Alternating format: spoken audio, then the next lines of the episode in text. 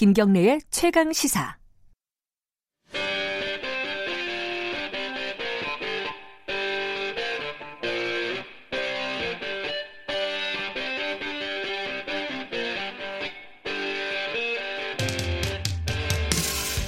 핫한 경제 사안 그 정수리에 침을 꽂는 경제 직설 시간입니다. 오늘은 좀 민감한 얘기입니다. 규제에 대해서 얘기를 해보겠습니다. 규제 관련해서 좀 첨예한 이슈 중에 하나가 편의점 얘기가 있습니다. 편의점이 너무 많다고 이제 일정 거리 안에는 새로운 편의점을 못 들어오게 하겠다 이런 거를 지금 공정위에서 승인을 했어요. 자, 이게 정말 필요한 것인지 아니면 편의점 점주들이 너무 어려우니까 꼭 해야 되는 것인지 여러 가지로 생각할 부분들이 많습니다. 그래서 경제 식설 시간에 이 얘기 나눠보도록 하겠습니다. 주진영 전 한화투자증권 대표 나와 계십니다. 안녕하세요. 네, 안녕하세요. 오늘 규제 얘기를 해볼 텐데요. 편의점 얘기부터 바로 들어가 보죠. 네. 편의점이 이제 최저임금 인상된 이후에 여러 가지 논란들이 있었어요. 편의점이 원래부터 어려웠다 아니면은 뭐 이 최저임금이 올랐기 때문에 더 어려워졌다. 이래가지고 정부에서 이게 대책을 빨리빨리 내놔라. 각 부처에 얘기를 했겠죠, 당연히. 음. 그래서 나온 것 중에 하나가 지금, 어, 지금 편의점 있는 곳에서 50m에서 100m 이내에는 편의점을 열지 못한다. 근데 뭐 어떻게 보면은 또 뭐 시민들 입장에서 아니 뭐 어려우니까 그렇게 할 수 있지 않나라고 생각할 수 있어요. 음. 이 얘기를 들고 나오신 이유가 있으실 것 같은데요. 네.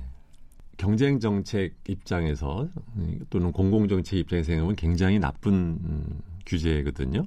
나쁜 규제다. 네. 그런데 그것을 어 이제 자율 규제를 어, 공정위가 승인하는 음, 형태로 네. 그 하는 것을 보면서 아 이게 이런 식으로 자꾸 일이 돌아가면 네. 도리어 경제의 활력은 점점 죽어가는 건데 왜 저런 거를 할까라는 생각을 했어요. 이제 활력이 죽어간다. 근데 지금 편의점이 너무 많은 건 사실이잖아요. 네. 뭐 저희 동네만 해도 아파트에 뭐 한 두 개씩 있고요. 아파트 상가에 그리고 KBS만 해도 뭐 건물에 하나씩 다 있어요. 사실 편의점이 거의 다. 그러면 너무 수익성이 떨어지고 결국은 점주들도 힘들고. 누가 하라, 누가 하라고 했나요? 자기들이 다 생각해서 하는 건데. 어. 그렇게 얘기하면 할, 할 말이 없는데 어떡하죠? 그럼요. 아니, 그러니까 아니 편의점이 생긴다는 것은 거꾸로 네. 생각하면 편의점의 업자의 이익보다는 먼저는 소비자가 생각하기에 그렇게 편의점이 있음으로써 다른 그 유통업 방식에 비해서 나한테 좋은 가치가 있기 때문에 편의점을 네. 찾아가는 사람이 많기 때문에 어 그러니까 장사가 될 것 같아서 누군가는 투자를 해서 이제 사업을 하는 거잖아요. 네. 그러면 중요한 것은 사업을 하는 데 있어서 그 사람들이 특별하게 무슨 법적으로 보호받아야 될 어떤 계약상에 있어서의 그뭐 뭐 불리한 점이라든가 이제 그런 것이 있으면 어, 그것을 보호를 하면 모를까?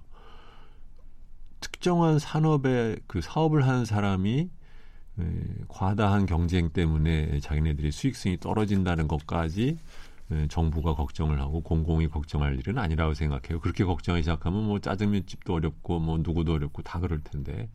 아, 이게 사실은 당장 어려운데 뭐라도 좀 도와주는 게 좋지 않느냐 정부 차원에서 뭐 그렇게 생각할 수 있단 말이죠. 도와주 그렇게 생각하면 왜 그 사람들만 도와주냐는 거죠. 도와줄 사람이 그럼 우리나라는 얼마나 많은데 하다못해 지금 당장 아. 요번에 기초연금 끊어진 사람들은 안 도와주면서 음.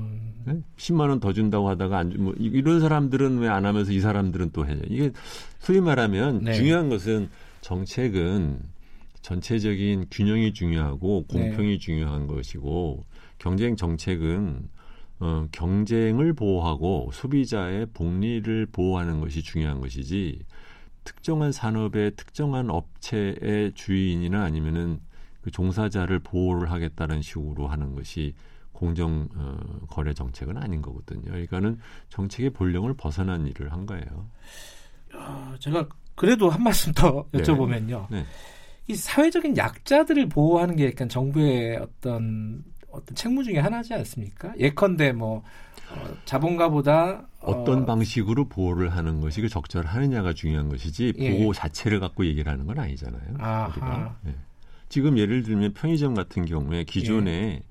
이런저런 문제들이 많이 있어서 같은 브랜드 하에서 어, 출점을 할 경우에 250m 사이는 이제 넘어가라라고 예. 지금 되어 있어요. 그리고 그게 이제 뭐 공정거래 무슨 약관 같은 데도 들어가 있고 뭐 네. 그건 좋다 이거죠. 그렇지만 요번 것은 뭐냐면 다른 회사의 브랜드 가게도 들어오면 안 된다라고 지금 간 거예요. 음. 이거는 정말 어 유례가 없는 규제인 겁니다. 아 그런가요? 그럼요. 네. 음. 그래도 이제 이 지금 현재 어려운 국면을 이 소상공인들이 어렵고 특히 이제 편의점들 얘기가 많이 나왔으니까 그 음. 편의점주들한테는 조금은 좀 도움이 되지 않을까 지금 이 정책이 뭐 일시적으로나마 나마 그런 생각은 좀 드는데 아니요, 그러니까 제 얘기는 그 특정한 사업자에게 도움을 주는 정책을 할 때는 결국은 누- 그 거기에 따라서 피해를 보는 사람이 있는 거거든요. 네. 그럼 그 사람의 이익까지도 그 보호하는 쪽으로 가야 되는 건데, 그러니까 자꾸 시작부터 네. 특정한 어려운 사람을 도와주는 것이 예, 공정거래 정책 또는 경쟁 정책의 목적이라고 하면 일이 굉장히 커져요. 아하. 그렇기 때문에 김상조 어, 위원장도 취임 초기부터 했던 얘기가 그거였어요. 뭐냐면 네. 어, 공정거래 정책 또는 경쟁 정책은 경쟁을 보호하고 공정 경쟁을 보호하고 소비자의 이익을 보호하는 것이지 그 안에 있는 경쟁을 하는 데서 약자를 보호하는 게 아니다. 음. 라고 하는 얘기를 먼저 하면서 그럼에도 불구하고 어, 자영업자한테 또는 프랜차이즈에 있어서는 불공정 거래 약관 같은 것에 의한 것들이 있기 때문에 네. 그런 문제는 자기들이 보겠다. 예. 그렇지만 경고 비슷하게 한 거죠. 네. 자기의 본령은 경쟁을 보호하는 거고 소비자를 보호하는 것이지 네. 예, 그 중에 있는 그 음. 거래 관계에 있는 약자를 보호하는 건 아니다. 그럼 구체적으로는요. 예를 들어 이제 지금 말씀하신 게 편의점인데 편의점 출점 제한을 두면은 어떤 부작용이 생길 수 있을까요? 우선은 이제 기존 점포의 권리금이 올라가겠죠. 왜냐하면은 음. 어, 진입 장벽을 쳤으므로 네. 누군가가 그 억에 가게를 하고 싶은 사람이 있다고 하면 네. 기존에 있는 가게 주인한테 돈을 주고 그 가게를 인수하는 거 말고는 새롭게 출점을 할 수가 없게 되겠죠. 음. 두 번째로는 그렇게 되면 그 가게의 고- 길목이 좋은 곳에 그 가게를 갖고 있는 건물의 주인은 어, 또 장사 잘 되니까 렌트 올려야겠네. 음. 그러니까 결국은 거기에서 나오는 그 지대, 영어로는 이제 렌트라고 요새는 많은 사람들도 이해를 하는데 자릿세를 처음에는 먼저 차지한 사람 업주가 갖게 될 수 있지 모르지만 궁극적으로는 그것이 다 결국은 누구한테 이전되느냐? 부동산 소유주한테 이전되게 돼 있어요. 아하. 거기까지는 제가 생각을 못했네요. 아. 보통 그렇게 생각 못 하시죠. 네. 근데 이게 사실은 편의점만의 문제는 아니에요. 이게 산업을 여러 군데로 확장해 볼 수 있을 것 같은데. 그 중에 이제 대표적인 게 인터넷 은행입니다. 은- 네. 뭐 이거 은산분리라는 뭐 그런 논란으로 한때 이제 굉장히 시끄러웠던 네. 부분인데 인터넷 은행을 마음대로 못 세우게 한단 말이죠 지금. 네. 뭐 그거는 인터넷 은행뿐만 아니고 전반적으로 은행 전체가 그렇죠. 원래 산업 그렇습니다. 자체가. 네. 한국은 이런 식의 규제가 그러니까 소위 말해 진입 장벽 규제가 다른 나라보다 엄청 큰 나라예요. 그래요? 상대적으로? 네, 굉장히 많습니다. 음. 예를 들면 지금 대표적인 케이스가 지금 인터넷 뱅크를 얘기하셨는데 네. 한국의 경우에는 은행업을 음, 처음 시작을 하려고 하면 초기 단계부터 최소 자본금이 3천억이에요. 3천억이요. 네. 음. 그랬는데 사실 생각해 보세요. 이게 자기가 사업을 성공할지도 못할지도 모르는데 네. 처음부터 3천억이 어디서 나옵니까? 그러니까 결국 그렇기 때문에 신규 은행이 안 나왔던 거예요. 그러니까 말하자면 아하. 정부는 원래 인가 기준이 있었지만 아무도 그 인가 기준을 맞출 수 없으므로 아무도 새로운 은행을 갖다 못 만드는 것이죠. 예. 그러다가 이걸 갖고 아마 좀 다른 나라에서도 뭐 불평을 하고 뭐 이런 얘기를 했는지 그 3천억을 최소 자본금을 몇 년 전에 이제 1천억으로 낮췄어요. 마찬가지 아무도 못 만들어요. 그러니까. 그러니까 새로운 은행이 우리나라는 안, 나, 안 나타나는 나라가 된 겁니다. 그런데 요번에 인터넷 뱅크도 마찬가지죠. 다른 나라에는 인터넷 뱅크 굉장히 많아요. 어, 그래요? 네. 우린 지금 딱 두 개잖아요. 그렇죠.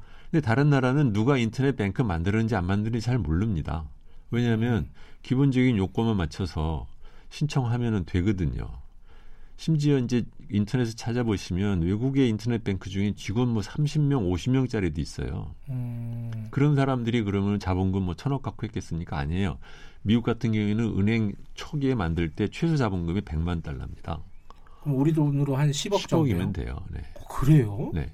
이게 작게 시작하면 얼마든지 자기네들이 다른 데서 모을 수도 있는데 이렇게 큰 돈을 갖고 있는데 우리나라는 결국은 대기업밖에 안 되잖아요. 그렇죠. 그러니까 대기업 컨소시엄에 의해서 심사받고 이런 식으로 하겠다는 걸로 자기네들이 이제 판을 막아놓는 거죠. 음, 그러니까 애초에 쓸데없이 과도한 진입 장벽을 만들어 놓고 그 다음에는 안 만들어 놓으니까는 아니 뭐 혁신을 위해서 인터넷 뱅크 한다는데 다른 나라에서는 그런 얘기 없어. 아, 하고 싶으면 하세요요. 아니 그 근데 아까 이제 최소 자본금이 10억이라고 했잖아요. 그 미국 같은 경우에요.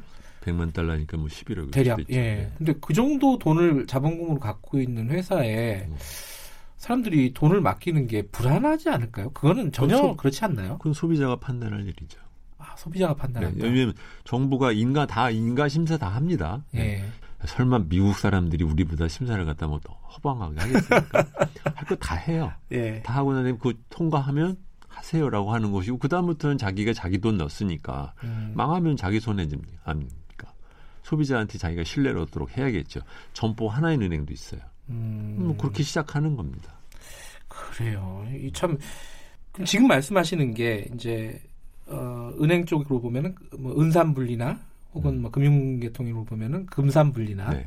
그러니까 산업자본이 이제 은행이나 네. 뭐 금융을 가지지 못하게 하는 그 이슈랑 지금 다른 말씀을 하시는 네, 거죠? 그거 초점이 전혀 잘못됐다는 그죠? 음. 거죠. 은산분리 얼마든지 유지하면서도 인터넷 뱅크 얼마든지 나올 수 있는데 인터넷 뱅크가 나올 수 있는 핵심은 빼먹고 네. 큰돈 내리고 와야 되니까 큰 돈은 대기업밖에 없고 그러다 보니까는 결국은 은산분리를 깨야 되는 딜레마가 돼버린 거예요. 진입 장벽을 낮추는 게 중요하다. 그렇죠. 진입 장벽을 낮추면 알아서 들어온다. 그럼요. 알아서 나갈 사람 나가고. 네. 근데 왜 이런 시스템이 계속 지속이 되느냐 이 부분이 또 핵심일 것 같아요. 어, 언뜻 생각하기에는 지금까지 말씀하신 그런 틀 안에서 기득권을 갖고 있는 집단들이 있고 그 집단들이 각자의 이해관계를 주장을 할때 음. 그거를 무시하거나 어, 아니면 조정할 능력도 없고 그러면 이 상태로 쭉 가게 되지 않겠습니까? 그렇죠? 그런 이유가 언뜻 떠오르는데 왜 우리 사회는 그런 지금 말씀하신 어떤 자율 경제 음. 의 어떤 본질적인 모습을 못 찾고 계속 이 상태로 진행이 될까? 뭐 우선 우리나라 국민들이 어떻게 보면 이제 그 동안에 그 군사 독재 정권과 재벌들이 에, 통제하는 미디어를 통해 가지고 이제 세뇌가 된 부분이 있는데 뭐냐면 네. 시장 경쟁이라는 것을 굉장히 나쁜 걸로 생각을 해요. 아 그래요? 그렇잖아요. 시장을 모든 사람이 사실은 이제 불신을 합니다. 그래서 경쟁 자체를 굉장히 나쁜 거로 생각하고 음, 공정한 경쟁의 룰을 만들고 그 룰을 벗어나는 사람을 처벌을 하는 것이 중요한데 지금도 예를 들면 삼성 바이오로직스 네. 주식 회계했다. 그런데 벌금은 80억이야. 그리고서 상장은 다시 개시했어. 저는 원래부터 상장은 다시 허용하는 게 맞다고 생각하지만 그렇다고 분식 회계에 대한 벌금 80억이라는 것도 달러로 치면 800만 달러입니다. 800만 달러 벌금을 갖고 이렇게 나라가 시끄럽지 않아요. 다른 나라 가면 이, 이 정도 다른 나라 같았으면 이거 이거는 거의 뭐 100억 대, 1000억대의 벌금이 나올 이슈이거든요. 네. 네, 우리는 보면 막상 어, 경- 공정한 룰에 어겼을 때에 대한 처벌은 굉장히 느슨하고 네. 그러면서도 그 사람들이 여전히 유지할 수 있게 하는 데는 굉장히 또 따뜻하게 잘 해주는 음, 이 시장 기능에 대한 불신 그리고 그것을 결국은 누군가가 해줘야 된다. 근데 사실은 알고 보면 그건 누구가 해주냐면 관료가 하는 거거든요. 관료한테 그렇죠. 결국은 다 권한이 넘어가는 것이고. 그 우리나라 그 정책 담당자들, 네. 관료들은 그 부분에 대한 문제의식이나 생각이 없다고 보세요? 문제지 당연히 없죠. 왜냐하면 그걸 갖고 있어야 자기네들이 힘을 쓰는데.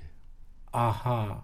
이 진입 장벽을 갖고 있어야지 오히려 관료들이 그럼요. 힘을 쓴다. 네. 그러면은 이 평가를 좀 듣고 싶은데 지금 최근에 정부들을 보면요. 네. 뭐 이명박 정부도 마찬가지고요. 네. 박근혜 정부, 네. 문재인 정부도 사실 마찬가지예요. 네. 규제 개혁을 하겠다고 처음부터 다 얘기를 합니다. 지금 이런 어떤 규제 완화의 목소리를 어떻게 평가하십니까? 이 실제로 어떤 그 목소리의 크기에 비해서 규제 완화가 됐는지. 규제 완화라는 표현은 저는 이제 적절하다고 생각 안 하고요. 그보다 예. 규제 개혁. 규제 개혁이요. 네, 네, 또는 예. 규제 개선이죠. 예. 네, 그런데 이게 이제 계속해서 말만 하면서도 안 되는 도리어 제가 보기에는요 가장 규제 개혁에 적극적으로 그런 대로 좀 일을 잘했던 정권이 노무현 정권이었어요. 음. 노무현 정권인데 알게 모르게 그 구태의연한 그런 규제를 굉장히 풀려고 하는 노력을 많이 했습니다. 아까 말씀하신 어떤 경쟁을 되살리는 원칙적인 차원의 그렇죠. 규제를. 네, 네. 예. 근데 그것이 도리어 어 조금 이제 주춤한 것이 있고 두 번째로는 이제 규제 개혁을 하는 것이 왜 말만 하면서 이제 그 공연불에 그치게 되냐면은 규제가 있게 되는 기본적인 그 사회의 권력 구조에 대한 이해 이해를 한다더라도 그걸 갖다 우리가 적극적으로 깨려고 하는 그런 어, 그 모멘텀이 안 생긴다는 데서 생기는 건데 기본적으로 우리나라에서 규제는 말로는 소비자 보호라고 하지만 많은 경우에는요 업자와 그러니까는 재벌 또는 대기업과 또는 관료와 그, 그다음에는 우리나라에서 이제 따뜻하게 사는 이제 상위 20% 사람들한테 편리하게 만들어 놓은 것을 그 권력 구조를 우리가 못 깨기 때문에 못 바꾸는 거예요. 네. 이게 사실 뭐 규제 얘기를 하다 보니까 좀 답답한 구석은 있어요. 아까 말씀하신 대로 다만 어, 시장 경제 그리고 공정한 경쟁이라는 것이 무엇인가 원칙적인 입장에서 한번 네. 다시 한번 생각해 보자. 플러스 적어도 어, 개선 안 할 거면 계약은 하지 말자. 알겠습니다. 여기까지 하겠습니다. 고맙습니다. 네, 네, 안녕히 계세요. 주진영 전 한화투자증권 대표와 말씀 나눠봤습니다. 굉장히 재밌지 않습니까? 저는 수요일마다 경제에 대해서 어, 다시 한번 공부해보는 그런 시간도 되고요. 팟캐스트에서는요, 보다 풍부한 내용을 들으실 수 있습니다. 많이 들어주시기 바라겠습니다.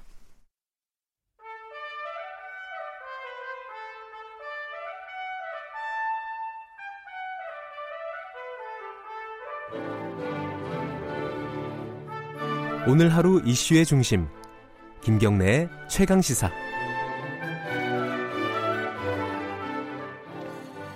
인터넷에서 어, 이 사진 보셨습니까? 필리핀에 있는 섬인데요.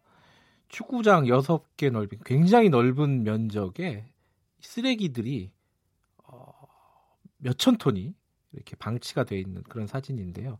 그 쓰레기를 가까이 클로즈업 해보면은 쓰레기에 한국 어가 적혀져 있습니다. 한국 쓰레기가 필리핀 섬까지 가서 방치돼 있다. 이게 도대체 어떻게 된 일인지 궁금합니다. 자, 서수정 그린피스 플라스틱 활동가 연결돼 있습니다. 안녕하세요. 네, 안녕하세요. 제가 지금 앞에서 말씀드렸는데요. 이게 한국 쓰레기가 왜 필리핀에 가서 이렇게 버려져 있는 겁니까? 이게?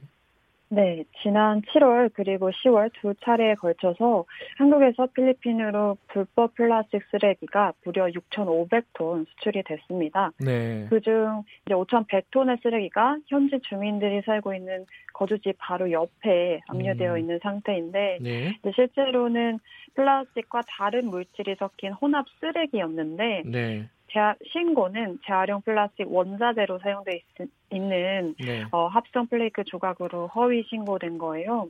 아. 네, 그래서 올해 중국이 폐기물 수입을 중단을 했잖아요. 네. 그래서 한국에서 재활용이 힘들거나 뭐 수지 타산이 맞지 않는 플라스틱 쓰레기를 이렇게 필리핀을 포함한 동남아 국가로 수출을 음. 늘리고 있어요. 그래서 이제 이번에도 감당할 수 없는 플라스틱 쓰레기를 필리핀으로 수출한 것으로 보입니다. 일단은 그 민간에서 어, 한국의 그 플라스틱, 폐 플라스틱을 재활용한다는 명분으로 어, 네. 프랑, 필리핀 민간 기업에다가 수출을 한 거죠. 일단 기본적인 사실관계는요. 어, 일단 신고한 내용은 네. 플라스틱을 이제 재활용하려면은 네. 아, 재활용 원자재로 쓰일 수 있는 원료가 있어요. 네. 그걸 이제 잘게 이제 쪼개진 그런 걸 플레이크라고 하는데 네. 그거를 이제 수출하겠다고 신고를 했지만 실제로는 음. 그거를 포함한 막 쓰레기, 목자재, 기저귀, 배터 이런 게 완전 섞인 혼합 음. 쓰레기를 이제 수출을 한 거예요. 아 일단 어쨌든 한국에서 돈 받고 이제 판 거라는 거죠. 이 결국은 쓰레기였는데 그죠? 네 그렇게 보고 있습니다. 그러면은 그 프랑 아니 필리핀에서는 왜 이 그 기업이 이걸 잘그 말하자면 쉽게 말하면 불량품이 온 거잖아요. 어, 음, 네. 재활용할 수 있는 플라스틱을 살려고 했는데 쓰레기들만 잔뜩 왔다. 근데 네. 이 쓰레기를 돌려 보내야 되지 않습니까? 반품. 네. 네. 택배 잘못 오면 반품하잖아요. 네. 반품이 어려워서 안 하는 건가요? 왜 안 되고 있는 거죠, 지금? 어, 지금 이제 11월 필리핀 관세청이 네. 소위 신고가 되어서 수입된 사실과 그리고 이게 한국이랑 필리핀 양국의 법령 위반이라는 결론을 내렸어요. 아, 예. 그래서 이제 이제 반송에 대한 논의가 양국 담당 부처 간에서 이뤄지고 있는데요. 음. 그래서 이제 관세청에 의해서 필리핀 관세청에 의해 지금 수출된 쓰레기가 압류되어 있는 겁니다. 이게 그 제가 기사에서 보니까 그린피스 활동가 현지 활동가요 필리핀 활동가가 네. 그 쓰레기 더미를 한번 좀 조사를 한 적이 있더라고요. 직접 가서. 네, 맞습니다. 어떤 상황이에요? 이게 분명히 막 썩고 이래가지고 거주지 바로 옆에 있다 그러는데 뭐 냄새도 많이 날 거고 어떤 상황인지 좀 먼저 알려주세요. 네, 말씀하신 대로 현재 주민들이 환경과 건강 피해를 받고 굉장히 우려하고 있는 상황입니다. 네. 그래서 어제자로 저희 그린피스가 공개한 현장 사진과 영상에서 네. 보실 수 있다시피 전체 플라스틱 쓰레기 중에 이제 5,100톤의 쓰레기가 거주지 바로 옆에 한 20m 음. 옆에 압류되어 있어요. 네. 사진을 보면은 한글이 쓰여져 있는 쓰레기가 정말 산처럼 쌓여 있고 네. 재활용이 가능한 게 아니라 정말 오물질이 묻어 있어서 눈살을 찌푸리게 합니다. 음. 그래서 현지를 조사하면서 그린피스가 주민들을 인터뷰한 결과 네. 한동안 그런 악취로 시달려 왔고 예. 그리고 그 쓰레기들이 이제 몇 달 동안 쌓여 있으니까 비도 맞고 할 거 아니에요. 네. 그래서 그 비를 맞아서 그런 쓰레기들이 하천으로 유출될 위험도 있고 그리고 다른 이물질도 섞여 있으니까 병원균이 증식할 수 있는 예. 환경도 조성되어 있어서 건강 피해까지 우려되고 있다고 그래서 더 이상 이 문제를 방치할 수 없는 예. 상황. 상황입니다. 거기가 또 더운 나라니까요, 그죠? 잘 썩을 네네, 것 같고. 맞아요. 네. 근데 지금 이렇게 어, 두, 두 가지 문제가 생기는 것 같은데 하나는 일단은 이 한국 한국에서 온 쓰레기인 걸 알 거 아니에요 주민들은 그리고 네. 현지 언론들도 보도를 할 거고 네 네. 그럼 한국에 대한 어떤 아, 나쁜 이미지가 많이 좀 각인되지 않을까 예컨대 우리 거꾸로 생각해보면 우리나라에 일본 쓰레기가 와갖고 막 방치돼 있다 이러면은 굉장히 화가 나지 않겠습니까 그죠? 네네. 그 필리핀의 여론이 안 좋을 것 같아요. 한국에 대한 여론이. 네, 그래서 이미 11월에는 네. 한국 대사관 앞에서 그 어, 편지 환경단체들이 시위도 했어요. 네. 그리고 대사관에 항의 소환도 보내고 빨리 가져가라는 그래서 한국어가 적힌 피켓을 들고 시위도 하셨고 또 관세청 앞에서 이거 크리스마스 전에 빨리 보내라 이런 네. 시위도 있었고 네. 그래서 국내 여론이 필리핀 현지 여론이 굉장히 네. 좀 좋지 않는 상황입니다. 그리고 또 본질적인 문제는 우리나라는 이런 폐슬 플라스틱, 폐 플라스틱을 꼭 이렇게 수출을 해야 되는 건가요? 외국에? 그리고 지금 동남아에 주로 수출한다고 하셨는데 네. 지금 현재 현재 우리나라 상황이 이게 밖으로 이렇게 반출을 계속 해야 되는 상황입니까? 어떻습니까?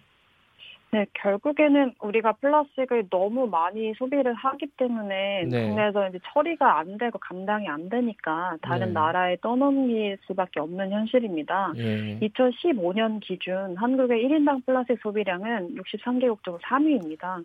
이렇게 얼, 엄청나게 플라스틱을 많이 사용하는데 그 어마어마한 폐기물 처리를 현재 네. 그 재활용 시스템이 따라가지 못하는 거예요. 음. 그래서 이제 아까도 말씀드렸다시피 중국이 자국 환경 보호를 위해서 1월부터 폐기물 수입을 중단을 했고 동마, 동남 그래서 동남아 국가들의 이제 그 더 많이 폐기물을 네. 수출하고 있는 상황이고요.